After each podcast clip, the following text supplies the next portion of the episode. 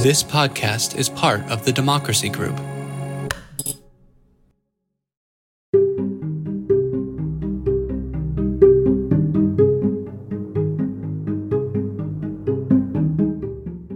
This is Larry Lessig. This is another episode of Another Way. This season, season four, we're talking to candidates about their commitment to reform, why reform is important, and what they think reform includes. Our guest today is Jake Auchincloss. Jake is a candidate for Congress in the fourth Congressional District in Massachusetts. That was the district that Joe Kennedy occupied until he ran for Senate. Jake has just come through an extraordinarily competitive and at times vicious eight-person race in the Democratic primary, um, where he prevailed with twenty-three percent of the vote and now runs in the general election. But in this district, um, the presumption is that the Democrat will be able to prevail. Jake had an extraordinary education and then went to serve in the military. And um, after that service, he returned to Newton, where he is on the city council and run for re-election and been re-elected to the city council, and had become something of a local leader before he stepped into this really competitive congressional race. And in this conversation, we're going to focus exclusively on the question of what he conceives reform to be and how reform could be achieved. Stay tuned.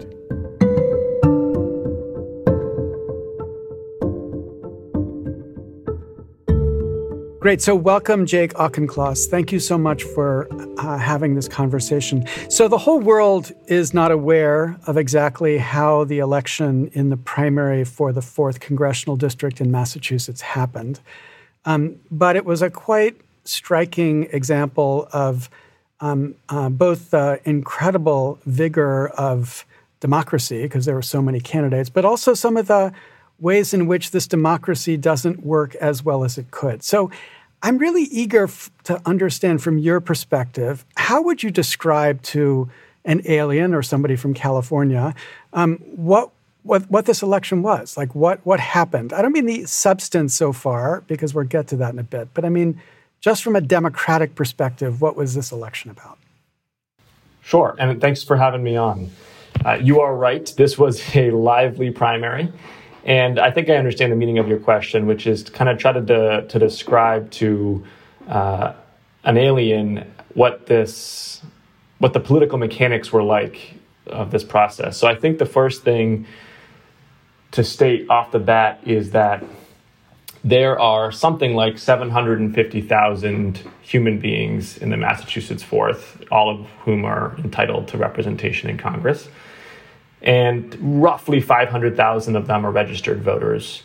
Um, but about one hundred fifty thousand of those registered voters are the ones who actually participated in terms of, of selecting the Democratic nominee for Congress. And Democratic nominee in this district is the one who's the favorite to then uh, become the next member of Congress, although by no means is that assured. Uh, and so there's right off the bat, a clear demonstration that not all voters are participating in what you might describe as sort of the center of gravity in selecting the next member of Congress. Uh, and this is a process in which um, it's not majority vote for who is the next uh, nominee. It is a plurality vote. So the path to victory is not one that runs through fifty-one percent of the voters. It's one it's one that runs through roughly a quarter of Democratic primary voters. And so I think, you know, kind of the headline statement to anybody who's interested in political anthropology would be a sample set of voters are selecting um, the the the someone who has a strong chance of being the next member of Congress, and that sample set of voters is not actually kind of statistically representative of the entire district. And I, I can, I, I think that um, right off the bat, that might surprise people. Yeah, I mean, there's two ways in which they're not representative. I mean, one way they're not representative is true in every primary, which typically people who show up to primaries are the more politically engaged, and that typically means politically more extreme, whether on the right or the left, depending on the primary. But secondly, because there were, in this primary, so many people running, um, the actual breakdown of like what people might be supporting or not supporting is hard to measure when you've got this plurality system, right? Um, I mean, you you won, I can't remember, it's like twenty-three or twenty-four percent of the votes. And, and, and we don't know for the other people who didn't vote for you in their first choice, you know, what their view about you is. And so that...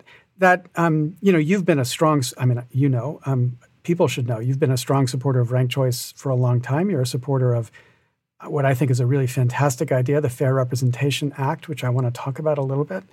Um, so it's not like you own this fact, but it must make it hard to kind of have confidence as the Democratic nominee to be in a system where you haven't been able to at least get the affirmative support of, um, you know, forty percent or fifty percent of the Democratic uh, voters? Well, it's a challenge I relish, though. I, I hear your point, which is, um, I think an elected official always wants to have the basis of, of majority support. However, it is support that can be earned over the next couple of years as I work with state and local officials, as I do outreach to all thirty-four cities and towns. Um, you know, someone once said, "You're not you're not fully elected until you're reelected," and that is certainly a mindset that I bring to uh, the potential for a first term. Is how do you build bridges in such a way that establishes a political basis that is bigger than a plurality vote? Right. So um, I think that's a great way to think about it. Um, uh, but I wonder whether, in the course of this primary, people had a stronger, more visceral sense of just how the ranked choice system might have worked here. Like, what do you, what do you think the campaign would have looked like, or how would it have looked differently if question two, which of course, if Massachusetts supports it, will establish ranked choice voting that will uh, will affect your reelection, if question two had been passed and this had been a ranked choice election? There are there are two big picture reasons why I like why I like ranked choice voting. The first is that it creates an incentive for candidates to talk to the median voter within a given election, to to talk to the fiftieth percentile voter, which does not mean to ignore issues that are important to people that maybe where the issues run maybe more narrow and deep, but rather it means that you do have to anchor yourself in sort of the, the political mindset of the people that you're trying to represent. And second is that it discourages really deeply negative attacks between candidates, because you're trying to get another candidate's supporters to to, to choose you second or third. Those are two big picture reasons why I think it's it's a good policy. Now, it's a po- policy that would be more powerful if paired with other reforms like multi-candidate districts and, frankly, the the... combining of primary with general elections into one single election, where you had a multi-candidate district, one election, ranked choice voting. I think you would get a really powerful, uh, diverse set of candidates who were reflective of the full district. Uh, how it would have changed this election? Uh, so most obviously, it would have prohibited any candidate from thinking in terms of a lane to victory, in sort of a, a single, whether it's demographic or ideological lane to victory. You can't do that in ranked choice voting, or at least you you can do that. You have to do that much more carefully. And I think that would have been a good thing. I think it probably would have reduced some of the the really fierce infighting in, in the primary, although maybe that's not true. I, I think that's something that would have to have been seen.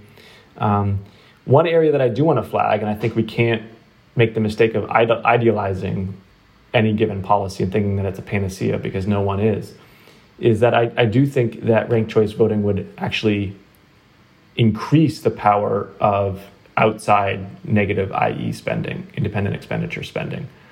And for our listeners, what that what that is, is that's when a, a, a super PAC comes in and is not associated with any given candidate, cannot coordinate with any given candidate, but can pay to make communications about a candidate, for good or for bad.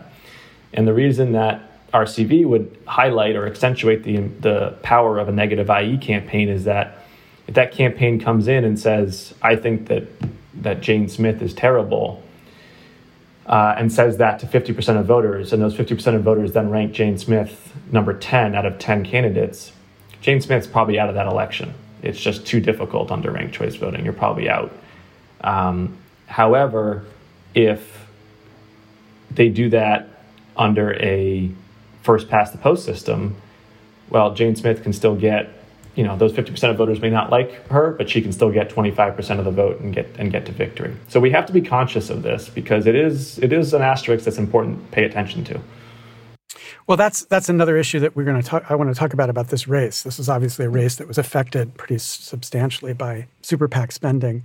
Um, but I want to make sure we close the loop on a point that you've raised about uh, what the ideal system would look like. So you are describing essentially this innovation, the Fair Representation Act, which is actually proposed in Congress, doesn't yet look like it can pass, but um, it's a really innovative idea to basically create, where you can, multi-member districts. Obviously, in like a state like Montana, you can't, but um, uh, in, in most states, you can create a default of multi-member districts. And then you have a ranked choice system for choosing the representative. And uh, what that means is a wider range of representatives, or people uh, with different um, concerns could imagine their views being represented in Congress. Um, now, I, I, I support this. I've campaigned for it, and I, I, I think I'm still committed to it strongly. But here's the here's the hesitation, which the first part of your comments uh, suggest. I mean, the reality is that will make it easier to bring in more candidates more systematically who don't represent the majority of their district, right? Because under the current system, if you got eight people running, you're not going to get a winner who represents the majority.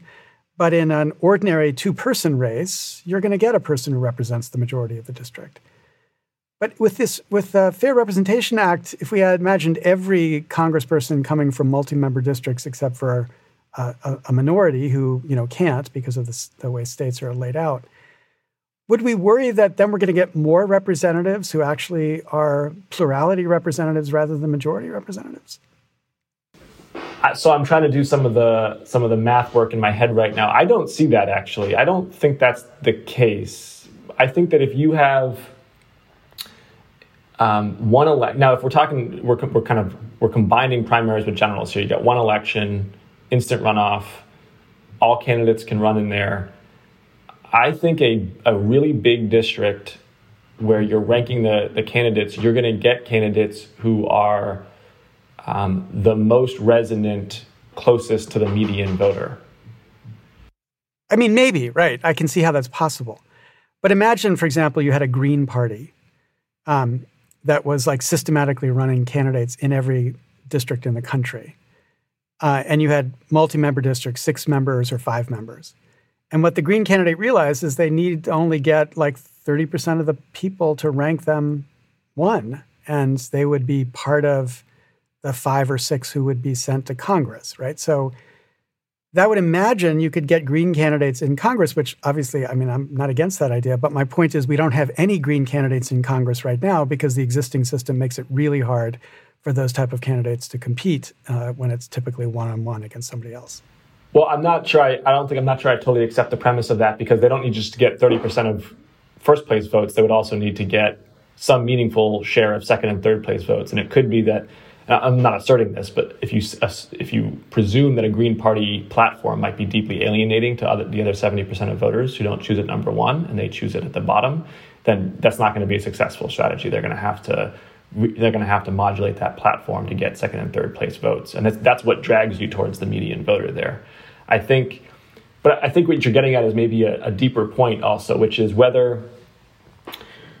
whether you look at it at a micro or a macro level. So whether any given individual member of Congress represents sort of the, the, the district in the most high integrity way, high fidelity way, or whether you'd want to be able to look at Congress at large and have the relative percentage of different parties in Congress reflect roughly the kind of ideological mind share in, in America. And this is sort of a debate between congressional versus parliamentary representation, multi, the way that European and, and countries do it. That's a, that's a whole other vein of debate. Because I, I think it's fair to, you, you had mentioned that there's no Green Party members of Congress and uh, right now. But clearly there are sort of Green Party voters in America, right? And so there's there's an, an angle of argument that says, well, if there's, you know, ten percent of American voters are Green Party affiliated, maybe ten percent of members of Congress should be Green Party affiliated. Rough, and that would be a, a higher fidelity system of representation.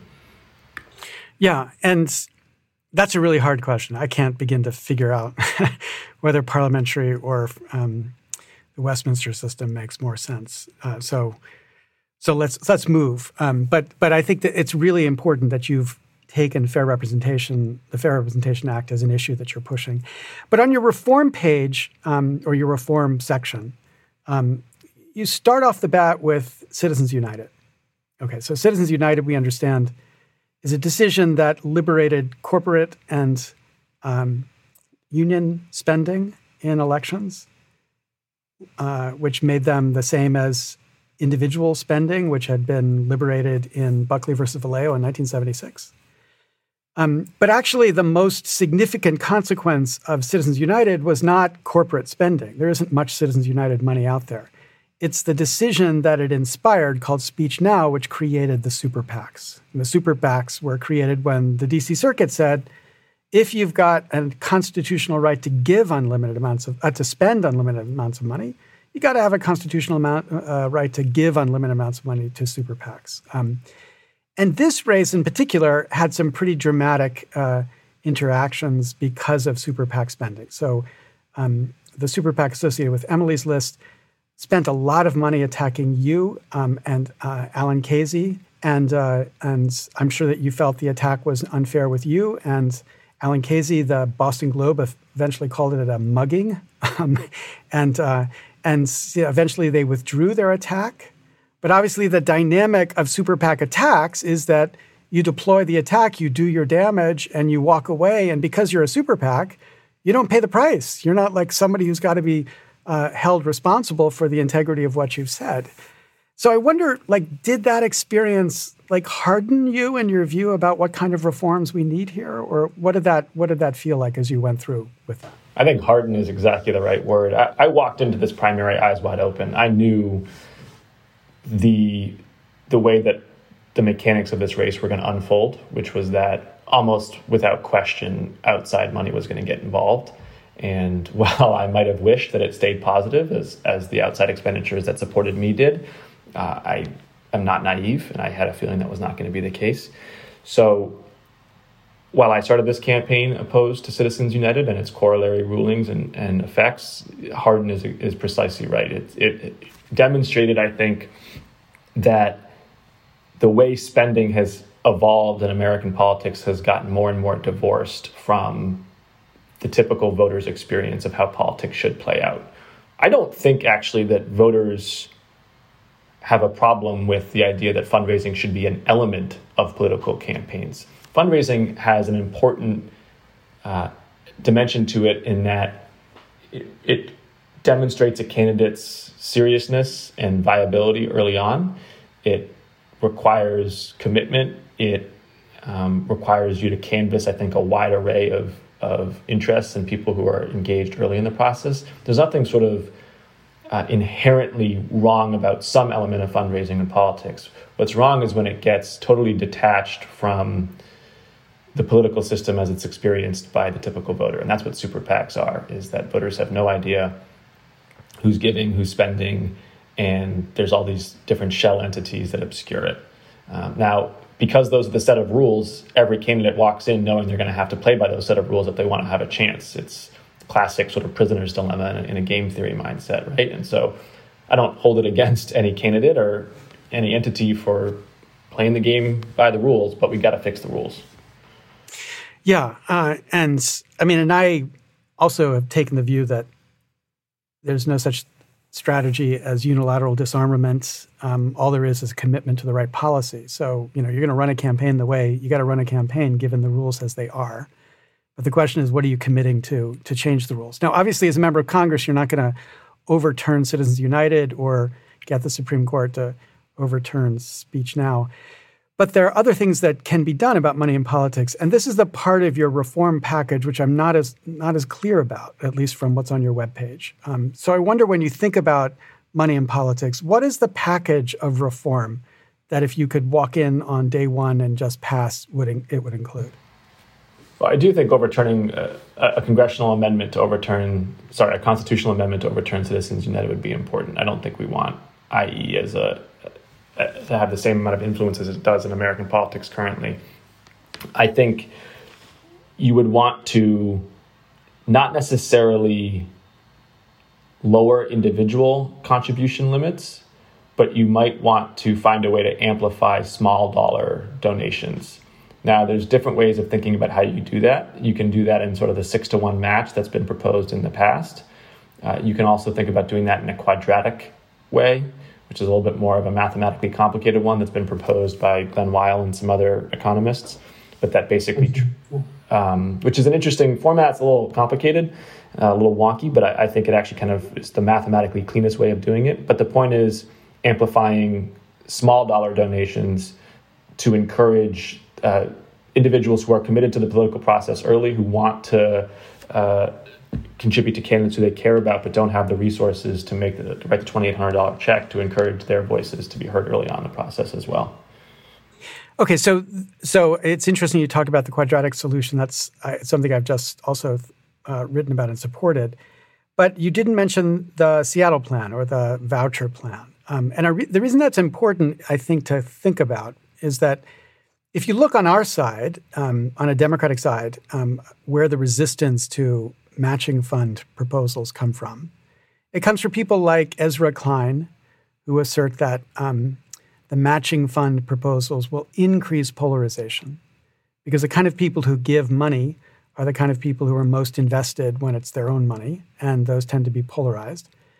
And I don't think that's true, but if it is true, what's interesting about the voucher proposal or the democracy dollar proposal, which Bernie Sanders supported and Kirsten Gillibrand supported and Andrew Yang supported in the primary, is that you would basically be giving resources back to every citizen so they all could participate in the funding. And so in the way that you think about uh, hewing to the middle, uh, um, you would be much more eager to be raising money where a lot of money is, which is basically in the middle of the district. Um, and so if you could be attracting these vouchers from people who have nothing else they can do with it, it would seem to be a way to get more people involved without the worry of polarization. I wonder if you've thought about that. Yeah, the only... I, I...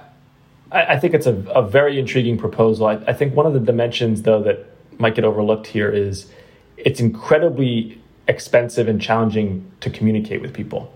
So there's the seven hundred fifty thousand people in the district, like I said, and, and if I understand correctly, the Seattle proposal gives a, a voucher to all of them, right, or all registered voters. Is that accurate? Yep, that's right. Right. So um, how do I talk to all five hundred thousand of those people and reach them?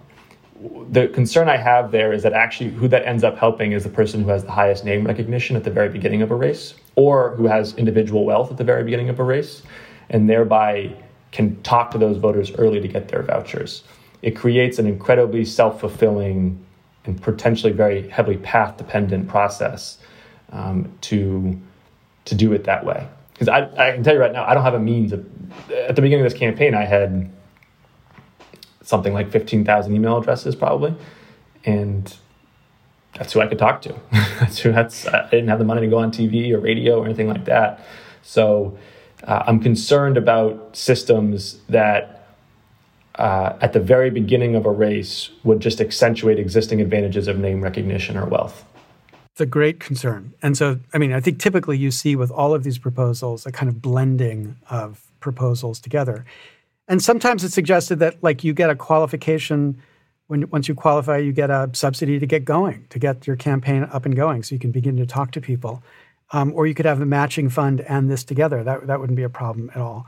But I think the big dynamic uh, after you begin to get going is that there are different people you're going to go talk to, different people you're going to go raise money from, um, because there's a whole bunch of people out there who have resources to give you who right now wouldn't, or even wouldn't under a matching fund proposal. In, in in our, you know, I live in your district, so in our district, there are not a lot of people who, uh, I mean, there's more people in this district who can afford to give one hundred dollars to support a congressional campaign than in most districts across the country. So even in a matching fund proposal, you're filtering out the average American from the game of contributing, which I think you agree, you've said, is a problem. Yeah, not, not trying to be a devil's advocate, but it's fun to just go back and forth on this because I actually think there's a lot of merit to this proposal. I would just say again that if there are five hundred thousand people um, who you're trying to fundraise from, it's incredibly expensive to do that effectively, just a little act of communicating with those people to get that money. And so at the very beginning, that's going to be obviously potentially a, a, a massive barrier to entry. But I think what would also end up happening is you'd see incredible amounts of inflation in the cost of campaigns overall. So right now, just to use an example, you only do T V to talk to voters in terms of persuasion, to, to persuade them to vote for you. Uh, and that you do that very close to election day. I mean, typically within the final eight weeks, roughly speaking. If we had this system in place, there's a chance that actually would make sense economically to go up on T V at the very beginning. Because if you've got five hundred thousand viewers out there, all of whom can give a significant amount of money, maybe you actually go up on T V in October or November and you just start asking for money. You're not trying to do persuasion. You're trying to do fundraising over T V, which would never happen now to do that in a mass media. Well, T V costs money. And I worry that once what ends up happening is now a congressional campaign goes from being, instead of two million dollars, it goes to being twenty-five million dollars. We spend a huge amount more. At the end of the day, the people that end up getting really wealthy are the T V consultants, or the mail consultants, or the radio consultants. And the money kind of gets churned up in the processes as opposed to in the communications on issues. Yeah, that's a great concern. Um, I guess you have to figure, I mean, we got to figure out whether those numbers actually make sense as like predicting how this, quote, inflation occurs. But the big difference between the two systems is like who ultimately is paying the piper. Um, so in a matching fund system or the existing system or a super PAC system, it's a tiny fraction of the, you know, five percent who are paying the piper. Um, you know, in the super PAC system, it's a tiny fraction of the zero point zero one percent who's paying the piper. In the voucher system, you've obviously increased the pr- possibility of a wide range of people participating in the paying of the piper. And if the he who pays the piper calls the tune, then in a democracy, we ought to be worried about who's paying. Without question. I think, to me, some of the potentially more impactful reforms, or maybe not more impactful, but very impactful reforms might even be more at the at the logistical edges of all this. So a way to basically unlock funds that make campaigns viable based on demonstrations of of commitment and resonance. So I, people like make fun of signature gathering, for example. I actually think signature gathering is an incredibly meaningful political metric. It's hard to get signatures. Like nobody likes collecting signatures. It's hard work. You have to have volunteers. You've got to have organization. You've got to be committed. I think using signature collection to unlock public funds is actually a, a sort of sounds like a kind of a basic, but I actually think a pretty powerful system. Yeah. And it, I mean, sometimes though, I mean, like some states like California allow you to pay signature gatherers, which obviously could create a perversion in the dynamic you're trying to facilitate, yes. Right? And I think, you know, that could be acceptable in some circumstances. I think of like a like a recount challenge. Maybe you still want to allow people to pay because the time is really of the essence there. Mm-hmm. Mm-hmm. But at the beginning, I, I would agree with you. You probably don't want to allow that. And then I also think about uh, how you allow people. I, I think a lot of what makes campaigns, what what raises the barrier to entry for who can campaign is sometimes more of the humdrum of daily life. It's like, who can afford to not work for a year and who can afford childcare while they're campaigning, right? I mean, that's an incredible privilege, frankly, to be able to do that. And uh, that doesn't necessarily require massive structural reforms. It just, it maybe requires some public funds that you can unlock at the beginning and some changes to how you're allowed to spend existing campaign finance funds, like being able to spend them on childcare, might be something that widens the aperture more. Yeah, I mean, that's incredibly important because when you think practically, um, both at the congressional level, also the presidential level, you know, I mean, the people who can afford to run for president twenty-four seven for two years are either members of Congress or billionaires, right? Um, nobody else can afford to do that. Uh, and you're not allowed to pay your salary and when you're running for office except close to the primary. And so, you know, obviously that's a nice way to filter out anybody who doesn't come into it in exactly the wrong place. And I think a big picture thing here also, and this is a a tough way to frame it sometimes politically, but is to think of campaigns as a public good and not as a source always of corruption. Part of the challenge, I think, in talking about using campaign funds to, you know, pay a salary for the candidate or pay for childcare or giving public funds out to all candidates in some type of disbursement is that it, it sort of feels at first blush like, wait a minute, this feels like taxpayers are paying someone to go on an ego trip. Like, this feels like a little bit corrupt. And I think, you know, in economic terms, it's recognizing that campaigns are a quote unquote public good and that they create positive externalities, and, and treating it that way, I, I think makes the case a little bit crisper for why we want to use public funds that way. In the grand picture of American finance, campaigns are not expensive. Like the, the, the amount of money that goes to campaigns is really not a lot. And to do them more cleanly and to have candidates be able to spend more time thinking about policy and talking to voters and less time fundraising, and to allow more people to enter the political process because they had access to funds to bootstrap, I think pays dividends far in excess of the incremental cost. Yeah. Let's. So one chunk of campaign costs is um, voter turnout. A lot of people are talking about mandatory voting, uh, mandatory voting, which, you know, we recognize a system that would induce people to have to vote. You would reduce the cost of paying to make sure that people are out there and voting. What do, what, what do you think about the idea of requiring voting the way the Australian, uh, Australians do? Yeah, I'm not sure I have a strong opinion on that. I, I my sense is that so so one, I've read some research, and I couldn't quote the source, but I that that actually, if the other forty percent of Americans voted, the outcomes wouldn't be that different. That there is this conviction that the that non-voters are ideologically somehow very different than voters, and it, it actually doesn't play out that way. That when tested, their the outcomes are pretty much the same. So take that for a grain of salt, because I can't remember the source, and and uh, obviously it's it's a little tough thing to test. But I'm not sure it would meaningfully change the electoral system. And I also don't know that's the right, right way to get about voter engagement. To me, the, the deeper question is, why were people voting in much higher numbers in the nineteen fifties and sixties, and why aren't they now? Is it about social capital, a la Putnam and, and Bowling Alone? Is it about lack of confidence in federal institutions? It's about polarization. It's a much more interesting set of problems to, to confront than I think the surface level challenge of requiring people to vote legally. Yeah, I think that's exactly right. I mean, people rationally choose not to vote, right? Uh, many of them do. And and it's striking to recognize more people choose not to vote than are prohibited from voting for by voter suppression or anything like that.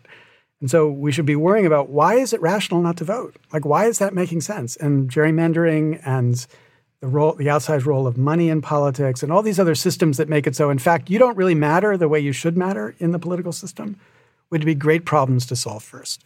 Well, and I would, to, to pull on that thread more, if we're using the term rational in like the strict economic sense, right, there's, it, it's almost never kind of quote unquote rational to vote, because, you know, the way an economist might frame this is, well, what's the given amount of work to go vote, and what's the chance that your vote would be the deciding vote, and blah, blah, blah, and it's basically zero, and, and it's a wasted effort, right? So clearly people aren't going to vote because of some strictly economic rational calculation. They're going to vote, I think, for, for social reasons. I don't mean social in the term in the sense of, like, you know, going to a party. I mean social in the deep human sense of wanting to feel connected to our community and to one another.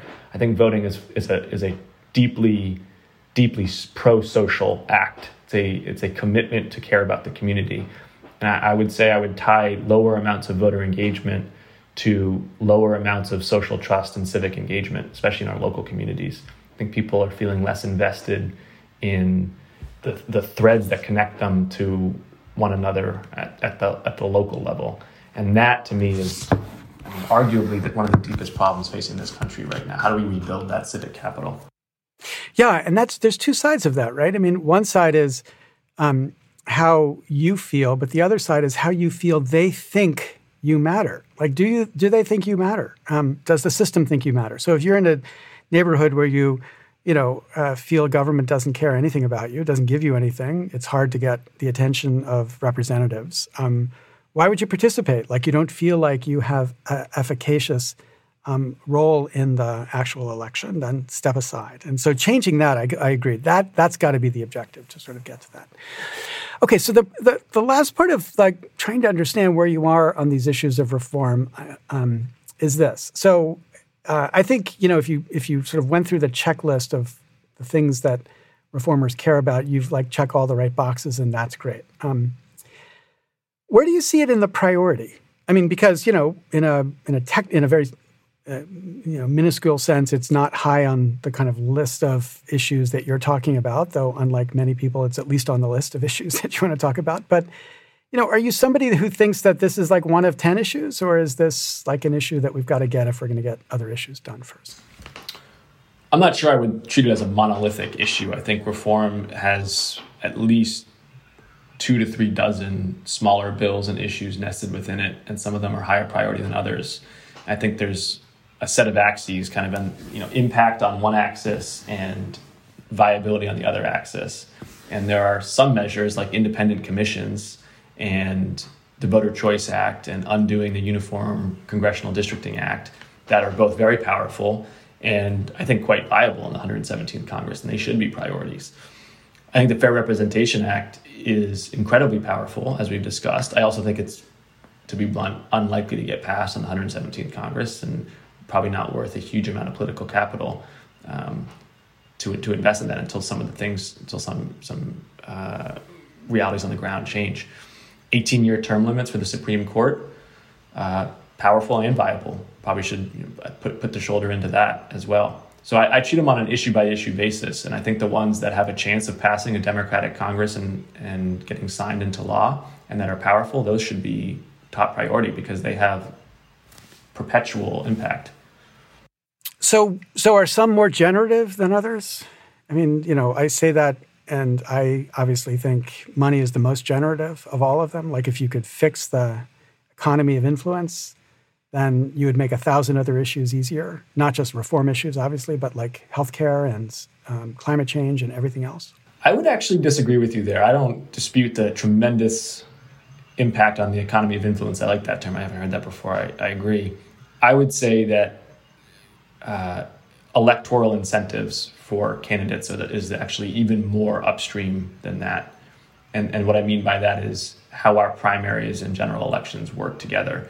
I think getting most states to a California-like jungle primary system, for example, would be a huge, would have huge impact. Independent redistricting would have huge impact, maybe even more than campaign finance reform. So is that because you, you know, you, you picture in your mind the life of the normal modal congressperson who needs to spend thirty to seventy percent of their time raising money, and you imagine the effect that that has on them is small? Uh, it's because I think um, I think a lot of times, a lot of the, the the money right now in politics is a little bit washing itself out on either side, whereas the incentives for candidates are structurally skewing the way that elections are happening.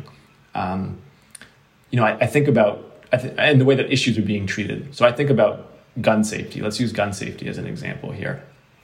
You could take two approaches to the gun safety issue. One is that there is a tremendous amount of money flowing from the gun lobby to Republicans in particular that are keeping them sort of walking the N R A line on that issue. And I think that's true. I think that's just true that that's happening.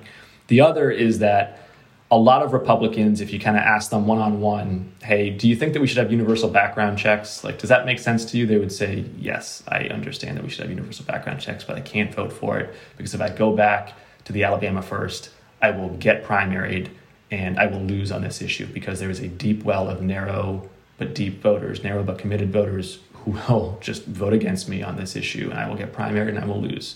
And the general election doesn't matter. And the fact that the median voter in Alabama actually is in favor of universal background checks doesn't matter because I will get primaried.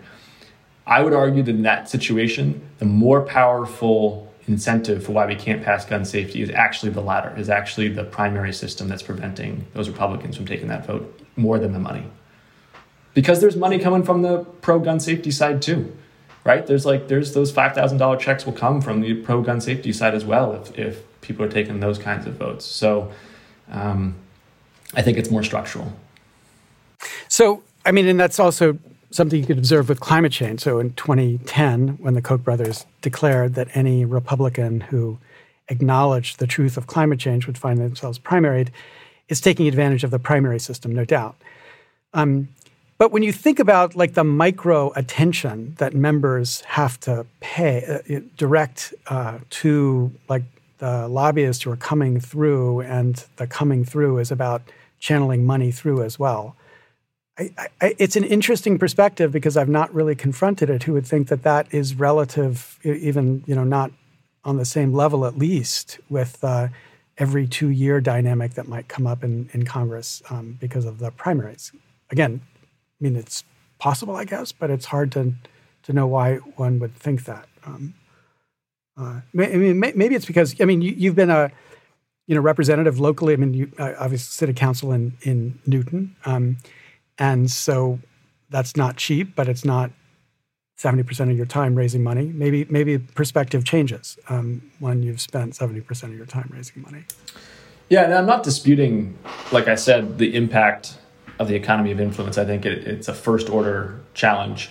I'm just pointing out that my sense is there's tremendous amounts of money on both sides of most issues, and what ends up bending votes and, and making votes intransigent is your as a as a member of Congress, like the one thing you can't change. You can change your, your vote on things, and there's new veins of money to tap into on different issues, but you can't change your home district and the primary system in that home district, and you can't change how the voters are going to feel about certain issues, and that just makes some votes off limits.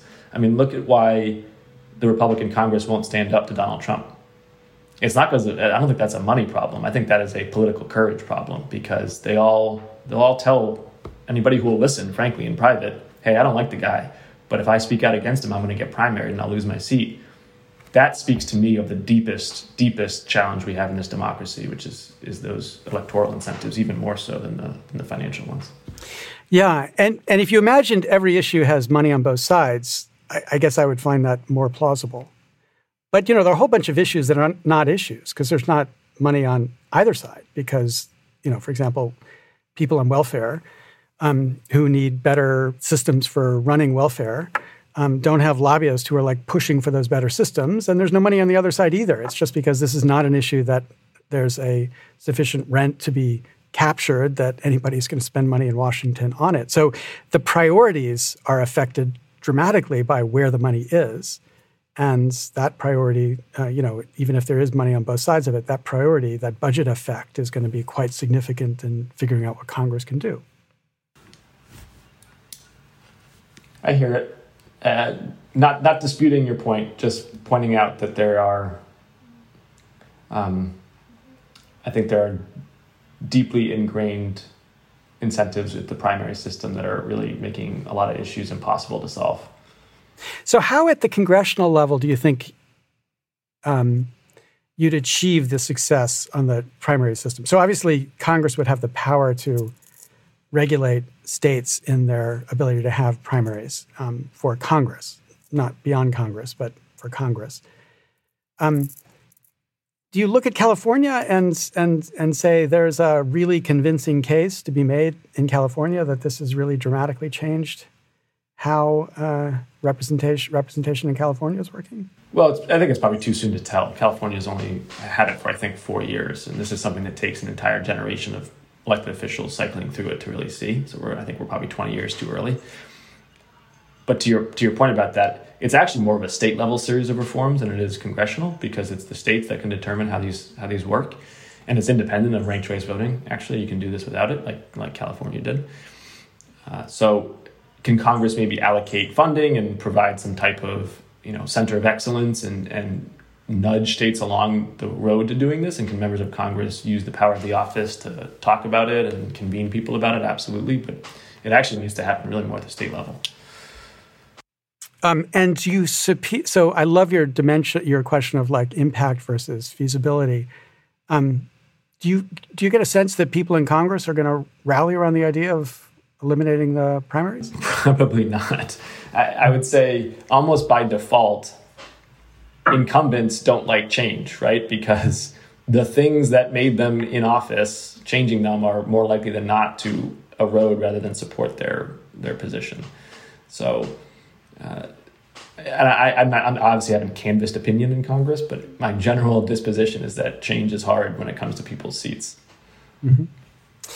So Nancy Pelosi in two thousand eighteen promised that if the Democrats took control of the House in two thousand nineteen, they'd pass H R one, which she did. Um, uh, do you agree with that commitment? Do you, would you, are you going to support on day one passing H R one again? Yes, I do support H R one. I'd like to see H R one be something that can actually, uh, well, I think in, in twenty eighteen, could have gotten some Republican votes and, and become law. Uh, I think now in twenty twenty, if it's a Democratic House and, and Senate and presidency, we should we should sign H R one again. Yeah, I mean, I think there's things to modify or add, but the the, the heart of the bill is a good bill. Yeah, and um, and one last question on the reform. Um, so. There's a lot of press around the way we elect our president, and obviously we're seeing the incredible fragility in the system we have for electing our president right now. Um, and part of the fragility is the Electoral College. The other part is the ridiculous um, complexity of the Electoral Count Act. We don't have to go into that. But I just wonder, when you think about the Electoral College, where do you think people resonate on the question of the elect- Electoral College? I mean, and I don't mean, I mean, you're experienced here in Massachusetts, where our view is maybe not the representative view, but where do you think the right answer in the question of the Electoral College lies? The right answer, me personally, or what do you think? What do yeah. I think the average American voter is at? Well, let's start with you, and let's see where the American voter is. So, in general, my, my viewpoint is I'm always very deferential to the Constitution. I'm very hesitant to tinker with a set of rules, norms, and precedents that have served this country incredibly well for three centuries. Having said that, we now have a system wherein I, I want to say, what, no, is it no Republican president has won the popular vote in the last seven election cycles? And yet the Supreme, a majority, yeah. Uh, a majority, excuse me, has in the last seven election cycles, and yet the Supreme Court is going to be six to three conservative leaning because of the amount of, of power that Republican presidents have had in appointing justices. We've got a system that's clearly uh, heavily indexed to rural areas, and within the increasing urbanization of the country, that's getting exacerbated. And it's creating this really, it's basically this structural imbalance in how the country works. And that wasn't, I don't think, immediately noticeable for the first one hundred fifty years of the country, because it was largely a rural economy. Now, at the growth of these great metro regions, it's really becoming glaring, in the sense that someone who lives in California versus someone who lives in Wyoming, their relative power to choose the next president is just yeah, something like six hundred orders of magnitude, or six hundred percent off. I mean, it's it's absurd. So this is an issue I'm grappling with, but I would say I'm leaning pretty strongly towards the idea that we need to abolish the Electoral College, and that the president of the United States needs to be chosen by a popular majority.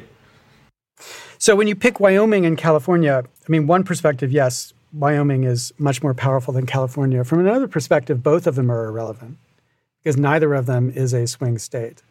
And what the current system does is concentrate power in swing states, because those are the only states where presidents campaign, because those are the only states that matter. And the only reason for that has nothing to do with the Constitution. It has to do with states deciding to allocate their electors in a winner-take-all way.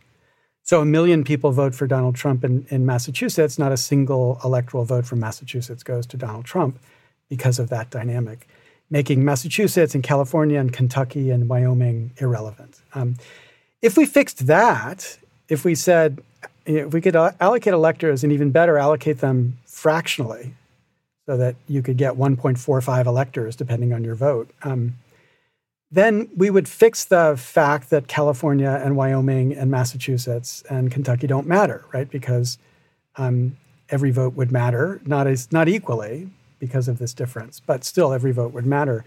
So I wonder, when, you know, we recognize that there's a strong opposition to abolishing the college, whether this wouldn't get us close to what a national popular vote would be. At least everybody would feel like they're relevant. Everybody would turn out to vote because they know their vote counts, even if Wyoming has more power in that than Washington, than California would. I think it would basically get almost exactly towards the national popular vote if the electoral votes were allocated proportionally. And you're right, by the way, the, the California-Wyoming example is really more about the Senate than it is about the Electoral College and the presidency. Uh, just to circle this back, though, to, to your to your principal topic, that's going to make presidential campaigns way more expensive. So if you've got a system where all fifty states are, you know, battleground states, right? That means T V in all fifty states. And that, I think you probably just multiplied by ten to fifty how much needs to be raised. Yeah, well, of course, I don't care about how much is spent. I care about where the money comes from. So it might be a dark um, motive, uh, but I desperately think that this might push for public funding of presidential campaigns quite effectively, because they can't imagine how they can fund it privately.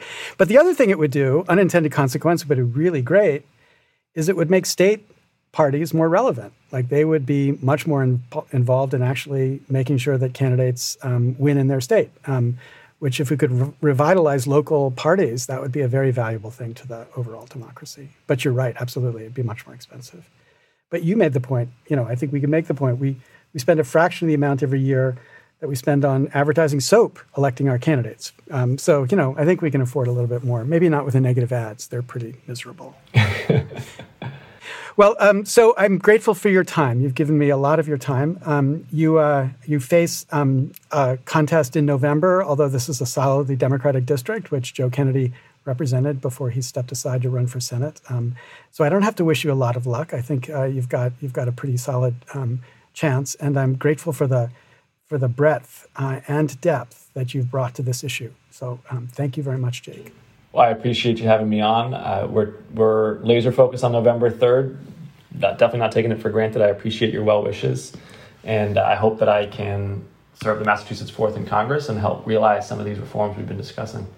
Yeah, I appreciate the fact that you're talking about reforms most people don't even understand. That's really critical. All right, thanks very much.